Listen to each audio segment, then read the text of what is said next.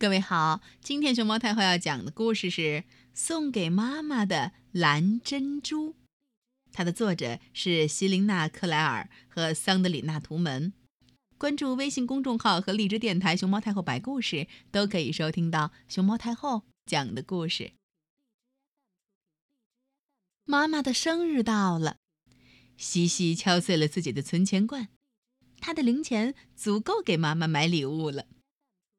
这个小女孩知道什么能让妈妈开心，就是那条她在商店橱窗里看到的蓝色珍珠项链。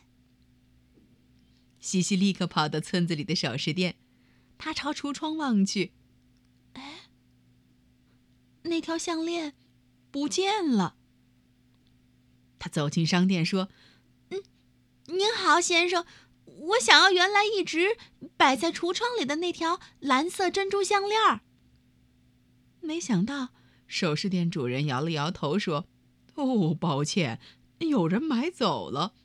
如果你喜欢的话，我还有许多别的颜色的。”哦，不了，谢谢，谢谢先生。西西说：“我妈妈只喜欢蓝色的珍珠。”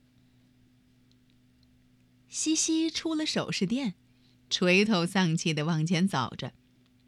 给妈妈送个什么礼物呢？正在这时，他看见脚边有个闪光的东西。这不是鹅卵石，圆圆的，而且它是蓝色的，一颗蓝珍珠。西西一边捡起它，一边开心的叫道：“小女孩在不远处的鹅卵石中间发现了第二颗珍珠。”稍远的地方，在凤尾草下边，又发现了第三颗。西西高兴地跳了起来。要是我能找到很多珍珠，我就可以给妈妈做一条项链了。沿着这条小路，小女孩在地上搜寻，翻开每一块鹅卵石，托起每一株凤尾草。突然，她和一个小男孩迎面相遇了。他看起来很伤心。刚刚哭过的眼睛红红的，还不停的抽泣着。我我把送给妈妈的项链弄断了。小男孩对西西说。小女孩明白了，她伸出手掌，三颗蓝珍珠在手心里闪闪发光。小男孩眼睛一亮，原来珍珠没有丢。来，我们找一找别的珍珠。西西提议说。在一丛小雏菊旁边，他们又发现了一颗。接着，又在小泥坑里头找到了一颗，在蜘蛛网上也取下了一颗。如果仔细观察的话，到处都是蓝珍珠呢。孩子们总共找到了三十颗珍珠。